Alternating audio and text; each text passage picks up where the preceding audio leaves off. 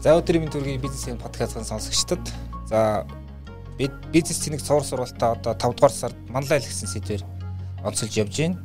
За 5 дугаар сарын ингээд 2 дахь вебинарыг явуулах зөвлөх маань ирсэн байна. За энэ бол Global Strategy удирдлагын институтын үүсгэн байгуулагч оюун жаргал зөвлөх маань ирсэн байна. Өдрийн мэнд. Өдрийн мэнд сайн байцгаана уу бизнесменийн сонсогчдоо та бүхэнтэйгээ дахин уулзахад таатай байна. За баярлалаа. За тэгэхээр оюун жаргал зөвлөх маань одоо 5 сарын 10-нд бусдад нөлөөлөх ур чадвараа хөгжүүлэх нэг сэдвээр вебинар сургалт явна. За тэгээд энэ вебинарыг өгсөн подкастын дугаарыг өнөөдөр эхэлж байна.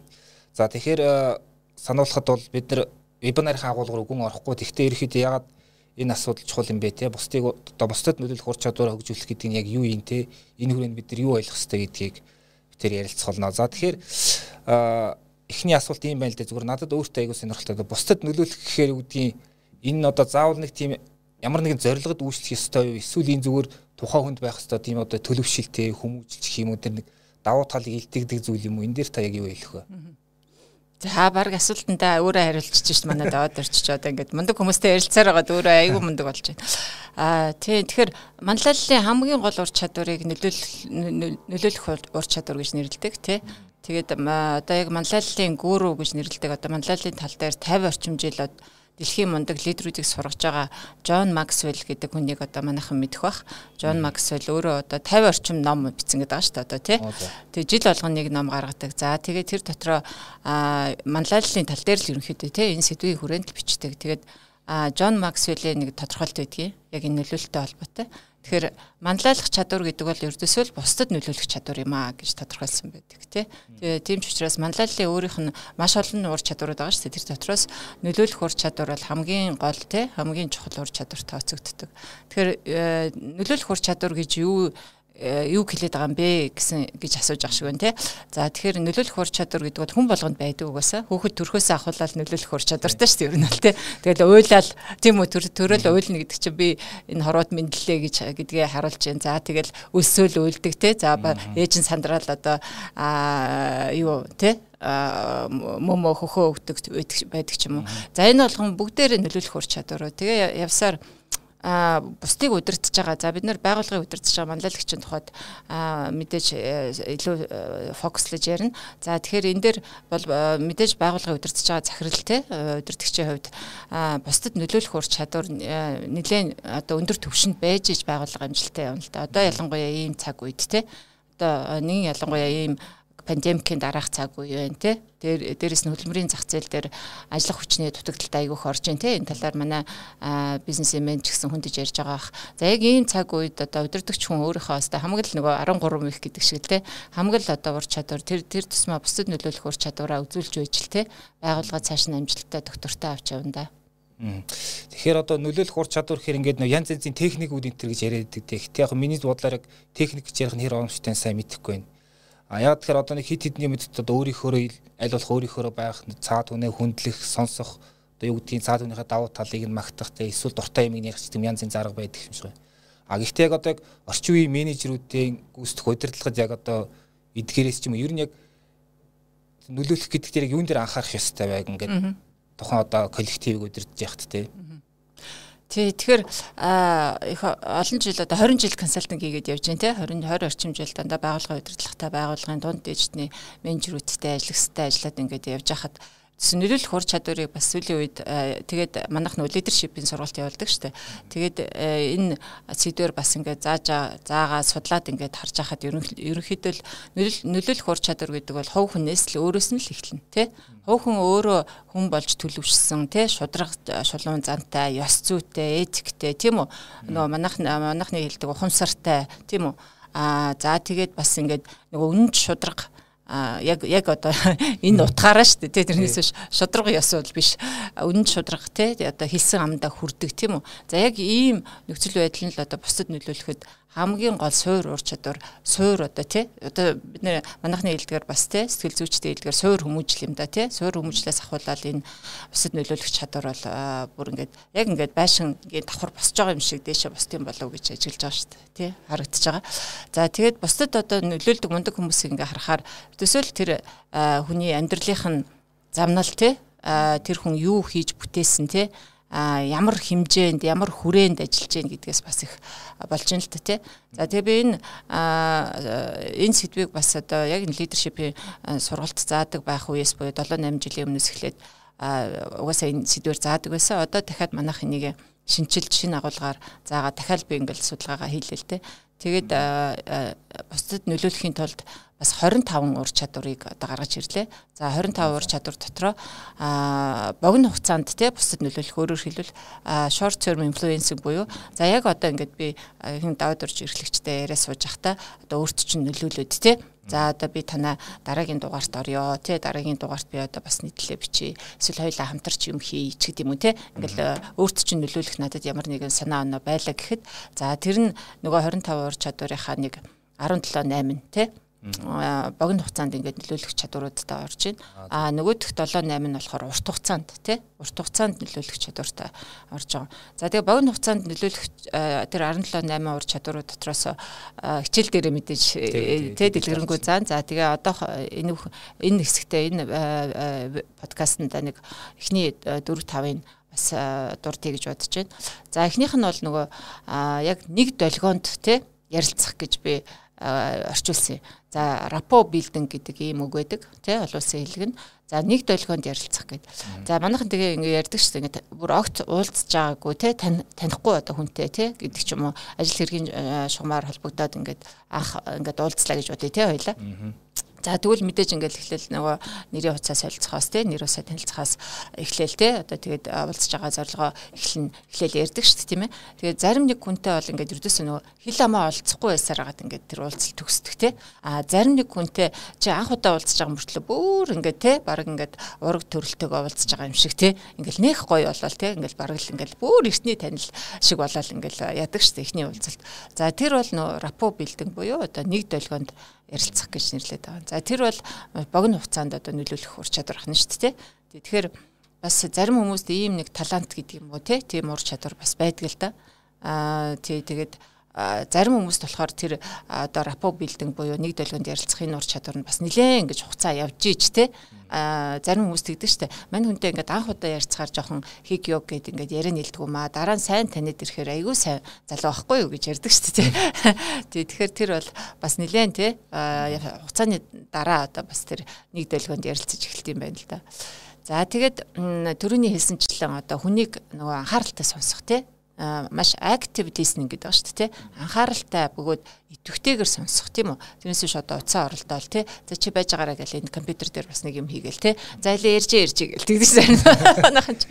За тэр бол ердөөсөө мэдээж active listening. Тэр нөгөө хүнээ чи хүндлэхгүй байх, чи өөрийгөө ч хүндлэхгүй байх тий Аа тэгээ энэ одоо энэ цаг хугацаа шал дэмий өнгөрч байгаа байхгүй тийм учраас мэдээж тэр яг тэгж ингэж хүнийг бусдыг сонсож байгаа бол те тэр хүнд нөлөөлөх нь битээ хэл за тэгээ хурдхан шиг энэ уулзалтыг дуусгаад явах минь гэдэг л асуудал гарна шүү дээ.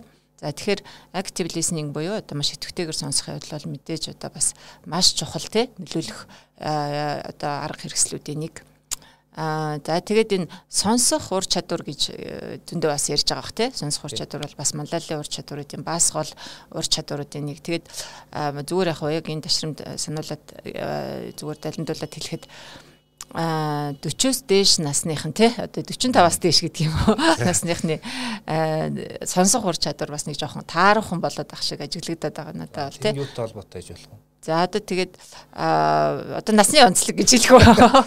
Нөгөө талаар одоо бас нөгөө амьдрал нь айгүйх завгүй болж байна те. Бас их стресстэй байна те. Тэгэл маш олон асуудлыг зэрэг шийдвэрлэх гээл ах шиг байна те. Тэгээд нэг хүнийг ингээ тайван ингээд ингээ сонсох тийм тийм юу болж нөхцөл байдалд очихгүй шүү дээ те. Өөрийнхөө бас нерв те энэ мэдрэлийн юугаа ч гэсэн тарих мэдрэлээч бас амрааж чадахгүй байна л гэсэн үгт те. Тэгээ сүүлийн үед бас манай одоо зөвлөхөд бас ярьдаг байлгүй.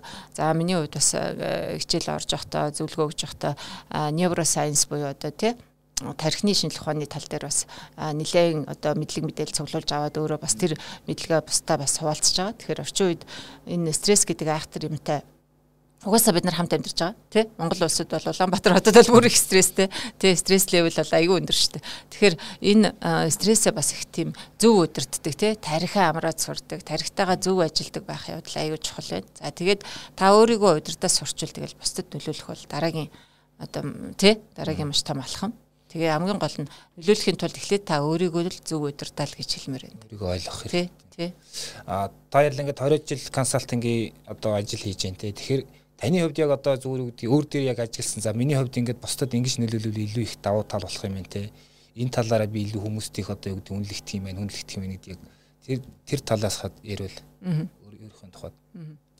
За сайхан асуулт байна. Тий тэгэхээр аль болох одоо би э, одоо яг энэ хугацаанд юуг баримталж ирсэн бэ гэхээр үдээс хамгийн түрүү яс зүйтэй байхыг тий Тэс манай нөгөө манай веб хуудсан дээр одоо манай зөвлөх үйлчилгээний байгууллагын ёс зүйн код гэж байгаа л да тий. Тэрэн дээр бол ердөөс хамгийн түрүү ёс зүйтэй байх тий. Аа за тэгээд амлснаа биелүүлдэг баг тий.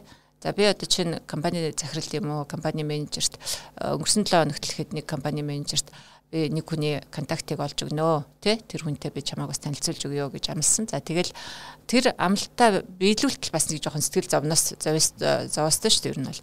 За тэгээ тэр амлалтаа биелүүлчихэд тэгээ тий нөгөө дайри дээр тэрийг ингэж дарчаад тэгээ санаа амардаг тий тэгэхээр бүр хамгийн наад захын тий би чамд нэг контакт олж өгнө гэснийг ч гэсэн биелүүлэхийг хичээдэг тэгээ дараа нь дараагийн ээлжинд бол би чамайг юу гэдгийг танад тим одоо сургалтын явуулан танад тим зөвлөгөө өгнө танад стратегийн дунд хугацааны одоо хөгжлийн чиглэлийг чинь тодорхойлж өгнө танаа анализ чинь тусалж өгнө гэж амсан бол яг тэрийг гүйцэтгэж санаа амардаг да нэгдүгээрт нь тий.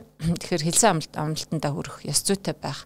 Мэдээж компани нууцыг бусдад одоо яахгүй байх, дийлэхгүй байх яа. Тэгэхээр одоо нэг ингэдэг шүү дээ. Амар гоё ингээд ярьдаг хүмүүстэй ингээд бүр ингээд ямар мундаг хүн бэ гэж ямаа. Гэхдээ ингээд нэг цаанаа л нэг тийм нэг чин сэтгэл дутагдаад байгаа юм шиг тий. Тэр хүн ингээд нэг манипуляц хийгээд байгаа нэг мэдрэгдээд заримд бол мэдрэхгүй тэгээ тэр нь автдаг байх тий.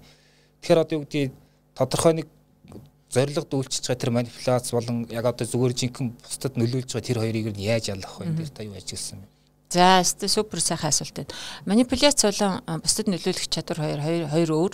Манипуляц гэхээр чи зөвхөн өөрийнхөө ашиг сонирхлын төлөө бусдад нөлөөлөх гэж байна а одоо жишээл даваад орж те би зөвхөн өөрийнхөө ашиг сонирхлын төлөө нөлөөлөд а даваад орж ашиггүй байх нь надад ердөөс хамаагүй гэж үзхийг манипуляц гэж нэрлэж байгаа тий а бусдад нөлөөлөх одоо persuasion бусдыг ятхан зөвшөөрүүлэх бусдад одоо эргээр нөлөөлөх гэдэг бол нэгдүгээр чамд ашигтай тий нөгөө ярилцж байгаа хүнтэй ашигтай. А надад ч гэсэн бас тий хэрэгтэй. Тэгээ харилцан ашигтай байж ч одоо бусдад маш тийм эргээр нөлөөлнө гэдэг. Тэгэхээр энэ нөлөөл одоогийн бидний ярьж байгаа манлайллын нөлөөлөл бол мэдээж те аль алинда ашигтай бай. Чи ингээ сайн болсноор байгууллагт ашигтай гэдэг байдлаар те. Чи сайн болсноор чи өөртөө хөрөнгө оруулж байгаа гэдэг байдлаар л ойлгогдож байгаа. Нөлөөлийн үр дүнд хоёр тал хоёулаа ингэ яг win win те хоёулаа одоо адилхан харилцан ашигтай харилцан хож хож стратеги гэдэг шүү дээ тийм стратегиэр явах. А та ингэ зүгээр захирлуудтай удирдлуудтай ингэ ажиллаж яхад ер нь яг нөлөөллийн тал дээр те яг ямар илүү тийм нийтлэг алдаанууд байна те яг тэр ямар асуултын хариултыг олох гэж тань дээр ирж ин тэр хүмүүс голдуу. За тий нэгдүгээр төрөний хэлсэн би ч голдоо одоо миний э, бас өөрийн насны онцлог байна юу байна. Дээрээс 40-с дээш насны захирлуудтай илүү ажиллахын. Тэгээд төрөний хэлсэнчлэн нөгөө ажиглалтай шүү дээ. Одоо тэр сонсох ур чадвар бас э, муудад байна гэдэг бол тий. Тэгээ би тэрийг ажиглчаад эхний одоо 2 3 удаагийн уулзалтаар бол дандаа ажиглалт тийм шүү дээ. Ажиглчаад дандаа дараа нь хэлдэг байхгүй. За сонсох ур чадвараа сайжруулах шүү. Энд дэр ердөөсөө хүн сонсохгүй байна. Та ингээл ердөөсөө ингээл таслал орж ирээд байна тий. Энд чинь өөрөө ердөөсөө хүн нөгөө далай ламын хэлзүү гэж байгаа дээ тий. Хүн сонсно гэдэг бол суралцахын нэр тий. Харин чи өөрөө ярих юм бол чи өнгөрснөө л ярьж байгаа гэсэн үг тий. Тэгэхээр сонсно гэдэг бол нөгөө талаар суралцж байгаа явдал байхгүй. Тэгээд чи өөрөө суралцахаасаа татгалзаад ингээд дайрч ороод байна гэдэг чинь тий. А тэр даашаа сонсохгүй байгаа шүү дээ. Би юм юм хэлэх хэлэх ёстой гэдэг ингээд нөгөө үнээс сонсохгүй байгаа явдал шүү дээ тий. Тий. Тэгэхээр ийм сонсох ур чадвараа айгуу сайжруулмаар байгаа нь тий. А нөлөөлөхийн тулд. За тэгээд дээрэс нь дөрөвний асуултанд хариулахад а яг энэ нөлөөллийн ур чадвараа сайжруулах юмсан гэдэг ихэнхдээ шин одоо захирлууд те шинээр томилогдсон шинээр томилогдсон дунд болон дээчдний менежерүүд те захирлууд ирдэг байхгүй. За тэгээ яг асуудал нь юу юм бэ гэхээр За би ингээд дөнгөж сая ийм шинэ албан тушаалд одоо томилогдоод тий ингээд шинэ хамт олонтой ажиллаж байна. Тэгээ миний нөлөөлөх чадвар айгу муу байна. Тий тийм учраас яг энэ дэр та надад зөвлөгөө өгөөч, чиглүүлээч, коучинг өгөөч гэж ирдэг. За яг энэ дээр нь л би нэлээд хэдэн тийм залуу захирлуудтай ажиллаж байсан. Тэгээд хамгийн түрүү мэдээж түрүүнээ өөрийгөө таньж мэдэх, өөрөөрөө үлгэрлэх явдал шүү дээ, тий. Хамгийн чухал нь одоо өөрөөрөө л үлгэрлэх. Ердөөсөл би одоо тэрийг ямар ч одоо шинэ байна уу, хуучин байна уу, тий 20 30 жил захирал хийсэн байна уу? Захирлуудад бол шууд л хэлдэг л дээ. Та өөрөө цагтаа ирэхгүй гэж хүн хүмүүсээ цаг цагтаа ирэх тухай ядуусан шаардлага тавиад хэрэггүй. Хамгийн түрүү та өөрөө цагтаа ир. Та өөрөө офисд цэвэрхэн байлгаж ийж тий энэ одоо офисд цэвэрхэн байлгаа тий өрдөөсөө өөрөөрөө л үлгэрдэг чи өөрөө хамгийн чангаар ярьдаг байхгүй. Тэгээ Winston Churchill хэлсэн үг гэж байгаа шүү дээ.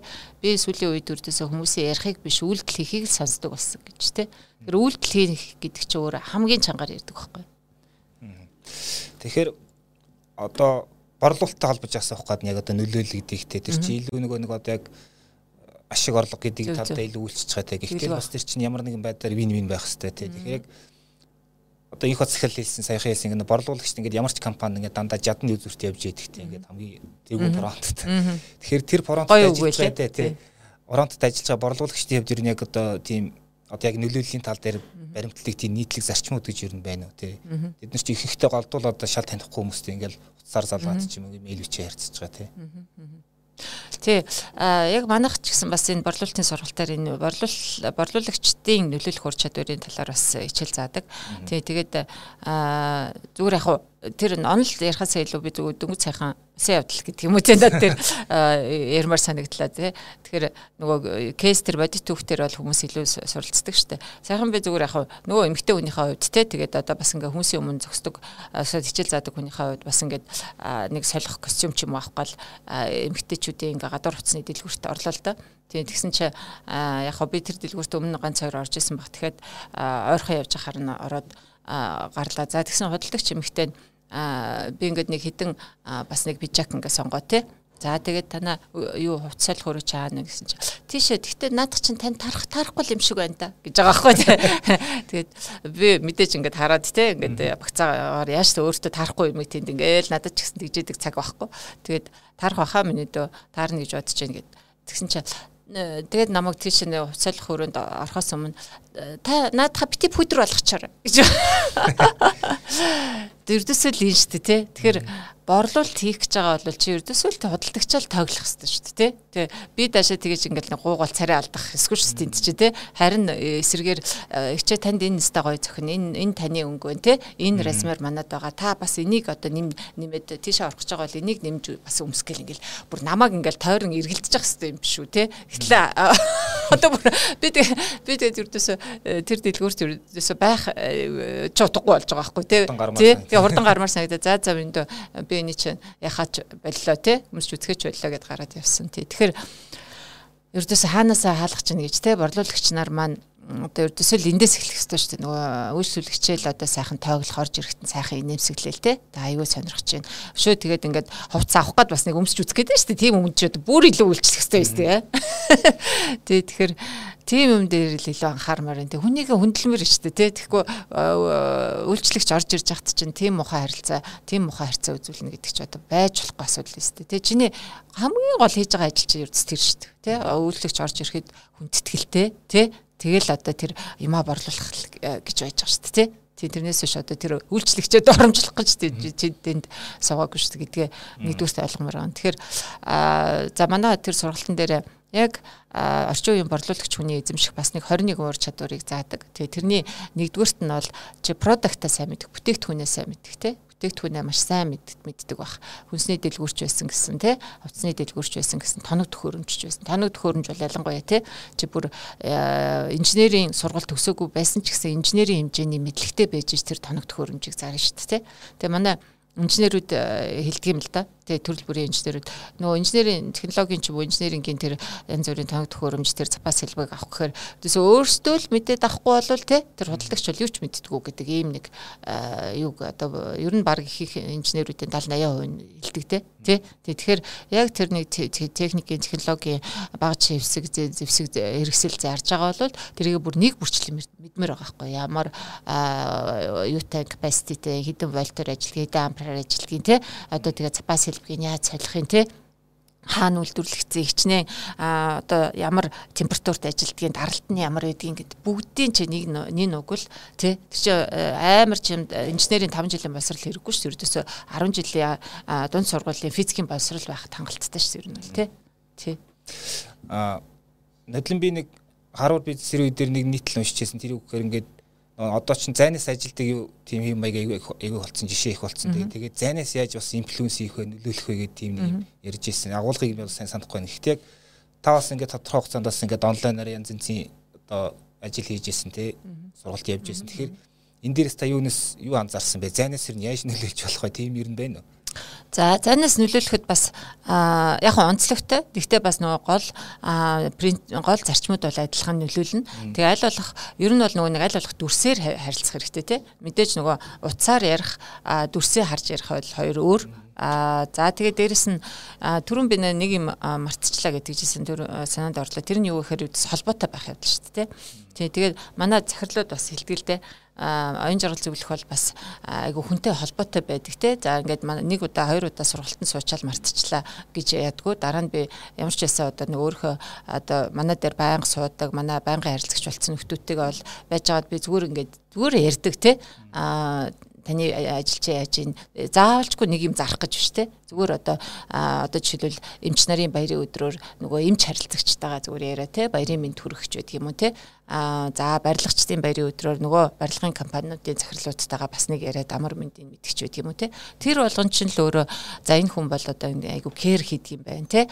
Бид нарыг мартдаггүй юм байна а бүр нэг захирал бүр айгу тод тэгж хэлжсэн. Таны энэ нэг ингээд бид нартай байн холбоотой байх явдал бол айгу гой санагддаг шүү гэд тэ. Тий тэгэхээр чам заавалчгүй нэг юм зарах гэж л биш те. Хүний харилцаа хүн хоорондын л харилцаа шүү дээ ч те. Нөлөөлнө гэдэг бол. Тэгэхээр бас нэг зүйл дээр яг лавлмаар одоо negotiation гэдэг чинь ингээл том жижиг янз янзын төвшний. Тэгээд голдуу энэ одоо ингээд цаанаасаа тийм тодорхой нөхцөлтэй за та нар одоо энэ нөхцөлийг л тэр цаа талаар зөвшөөрөх хэрэгтэй гэдэг даалгаварчдаг. Яг яг ийм нөхцөл ирэхэд яг нөлөөллийн тал дээр яг анхаарах зарчмууд гэвэл юу гэлэх вэ? За нөлөөлөл гэдэг бол нөгөө гэрээнд гарын үсэг зурхаас өмнөх бүх процесс орж байгаа шүү дээ. Одоо энэ negotiation э, хилцэл хийх гэдэг бол тэгээ хилцэл хийхин тулд чи нэгдүгürt асар их бэлтгэл хэрэгтэй байт юм да. Тэ? Аа тэгээд за энэ хилцлийн нөхцлүүд нь юу байгаа байлаа. Манай талаас юу санал болгож байгаа вэ? Хамгийн гол нь нөгөө талаа бас харна шүү дээ, тий. Нөгөө талаа за нөгөө талд одоо яг манай продукт, манай бүтээгдэхүүн үйлчлэгээ очсноор нөгөө тал ямар win winning харилцаанд очих вэ тий хожих ийм ялалтын харилцаанд ялалтын түвшинд очих вэ гэдгийг чи өөрөө маш сайн тооцоолж үзэн. Чи нөгөө талын компани захирлын оронд өөрийгөө тавина. Тий ердөөсөл тэр Тэ тэгээ нөгөө эмпати гэж яриад байгаа тий. Ер нь бол тэр хүний оронд өөрийгөө тавьж үз, тэр хүний одоо гутлыг чи өөрөө өмсч үз гэж ярьдаг шүү дээ. Тэр гутлыг өөрөө өмсч үз, оронд нь өөрийгөө тавьж үз. За тэгэх юм бол чи яг тэр байр сууриас харна. Хандгад энэ танаа компани санал болгоод байгаа тий. Бүтээгдэхүүн үйлчлэгийг авах байсан үгүй байсан. За авснаар тэр компани яаж өөрчлөгдөх юм Тэгэхээр аливаа нөгөө гэрээ хилцэл аливаа бүтээгдэхүүн үйлчлэгийг авсан. Авахаас өмнөх нөхцөл байдал авсны дараах нөхцөл байдал гэдэг хоёр байгаа шүү дээ. Тэгээ тэр нь заавалчгүй гаптай ингээд дээшилж явах хэрэгтэй. Ер нь бол тий. Нөхцөл байдлын дээшилж ижил одоо тэр хүн шийдвэр гаргана шүү. Тий. Тэгэхээр өнөөгийн нөхцөл байдал энэ байна. Тий. А энийг худалдаж авснаар та ийм нөхцөл байдалд орно гэдгийг л одоо маш сайн ойлгуулчих юм бол тий тэр negotiation бол маш амжилттай явах бүрэн боломжтой сүүлийн үед нөө emotional intelligence их их ярьж байгаа те positive intelligence гэх юм. Дандаа миний задаг сэдвүүдийг яриад байна шүү. Тэгэхээр яг энэ нөлөөлгээд ярихаар энэ баг нэг зүйлийн хоёр талыг л яриад байгаа шүү. Энэ яг яаж холбоотой маш сайн судалсан байна. Ааха. Энэ дээр та юу хэлэх вэ? Аа тийм very good question. Аа тий тэгэхээр нөлөөлөх гэдэг бол ердөөсөө л IQ өндөртэй хүмүүс те илүү сайн нөлөөлөгч одоо байна л гэж гэдэг судалгаа хийж байгаа байж байгаа. Тий. Тэгээд би сая өчтөр нөгөө нэг BPN гэж Швейцарын те Business Professionals Network гэдэг энэ мундаг байгууллагын бас төвөөс нь зохион байгуулсан вебинарт илтгэж тавилаа. Тэрэн дээр leadership and feedback гэдэг те манлайлал ба эрх холбоо гэдэг ийм сэдвэр тавьсан. За тэгээд э, тий э, нөгөө eco бас тэрнтэй шууд холбоотой. Нөгөө эрх холбоог буюу feedback-ыг манайх манай захирлуудын баг талаас илүү хувь нь ер нь жоохон таархан өгдөг. За би ингээд дундчтны менежер, анхан шатны менежерүүдээс нь асууж байгаа штэ. За тэгэнгүүт чи би ердөөсөө фидбек сонсдгоо гэдгийг хийхэд тэгэж хариулт. За тэгээд фидбек сонссон нэг нь бол одоо тэгээд одоо нөгөө нэг ажлаас гаралт оролт айгүй их байгаад ш хөдөлгөөн. Тэр нь тэр нь бас энэ фидбек айгүйх нөлөөлдөг юм байна. Энийг одоо бүр ингээд судалж үзэх хэрэгтэй л гэж би бодод аа. За 3 дугаарт нь за яг фидбек сайн өгдөг гэдэг одоо бас айгүй цөөхөн захиралтай байс. Тааралцаа тарилцаа огт байхгүй шээс байдаг. Тэгтээ их цөөхөн байгаа. Тэгэхээр манай захирлууд удирдах ажилтнуудын хувьд ер нь фидбек гэдэг юмыг айгүй сайн судалмаар байгаа тий. Тэгээд дээрэс нь энийг зөв өгч сурмаар байгаа тий.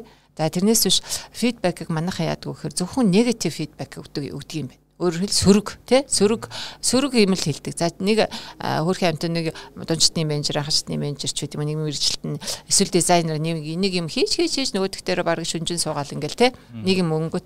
Эн чин болоогүй тэр чи болоогүй энэ минийг яахад яадгийн чи ч одоо тэгээд мэрэгчлийн сургалт төгссөн юм үгүй юу гэл ингээл тий? Ийм фидбек сонсохоор чин тий яаж хүний урам одоо тий урамтай байх юм бэ? Тийм үстэй нөгөө нэг урманд тас хураал тэгэл одоо ингээл Тэгэл за за энэ хүнтэй ч ажиллаж чадахгүй юм байна маргааш өргөлөө гэдэг л ийм л нөхцөл байдал өө одоо захирал дарга нарын ихэнх нь өөрсдөө ингээд хүмүүсээ алдж байгаа шүү гэдгийг бас энэ ташрамд бас хэлэх нь зүйтэй болов гэж бодож байна зориуд тий. Тэгэхээр энэ бол нэг талаасаа фидбек өгөх ямар ч өстой анхан шатны мэдлэг алга байна. А нөгөө талаасаа өөрт чинь бас EQ ердөөсөө алга байна л гэж хэлмээр нь тий. Тэгэхээр EQ буюу emotional intelligence гэдэг бол сэтгэл хөдлөлөө удирдах ухаан гэж манайх орчуулад байгаа шүү.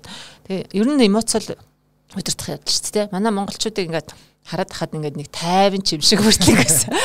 Зам дээр гарахаар хамгийн амар ааштай адгуу тий. Тэгэл би биднийгээ бараг л барьж авч э, замдаж авах нөхцөл байдал айгүй нийтлэг шүү дээ. Тэгэл нэг нэг юм дээр очихоор бүр ингээд адгуу болчдөг тий. Одоо тий хайшаа яарад юу төрөнөөс хойш 10 жил ердөөсөө стратеги гэж мэдхгүй явж исэн байж аж тий. Гинт нөгөөдхөө ухаарснаа та 2 7 хоногийн дотор стратегийн төлөвлөгөө гэж өгч чадах гэж асуудаг. Тэр ч одоо юу гэсэн ч үг гэдэг тий. Тэгэхээр emotional intelligence-ийг ярихын тулд нэг дөрвөн юм ярьдаг. Нэгдүгüрт нь та өөрийгөө таньж мэдэх те дахиад өөрийгөө таньж мэдэх. Тэгэхээр энэ яваа насны аялал бол угаасаа л өөрийгөө таньж мэдэх аялал шүү дээ. Өөрийгөө таньж мэдэх. Та ямар үед ууралдгийг, ямар үед бухимддгийг, ямар үед аз жаргалтай байдгийг те. Ямар үед сэтгэл хангалуун байдгийг. Таныг юу айгуу тийм хаппи болгохтыг гэдгийг ч гэсэн бид нар бас таньж мэдчих байхгүй бол ердөөсөө ингээл автоматар яваад байдаг гэж үздэг юм л шүү дээ. Сэтгэл судлаачид. За өөрийгөө таньж мэдсэн бол дараагийнх нь өөрийнхөө эмоцийг удирдах явдал контролдох тий хяналтандаа байх явдал. За та ингээд нөө манайхан тэгж хэлдэг шүү. Гэхдээ би тэгээ уурандаа тэгээ хэлсэн юм аа. Тий? Тэгээ уурандаа тэгээ хэлсэн юм аа гэдэг чинь өөрөө би эмоцоо удирдах чадахгүй байна л гэдгийг хэлж байгаа байхгүй нөгөө талаар тий. Тэгэхээр уураа удирдах сурах явдал тий. Эмоци хамгийн хөнөөлтөй эмоц бол уур шүү дээ тий. Тэгэхээр уурын эмоцоо удирдах удирдах сурах явдал.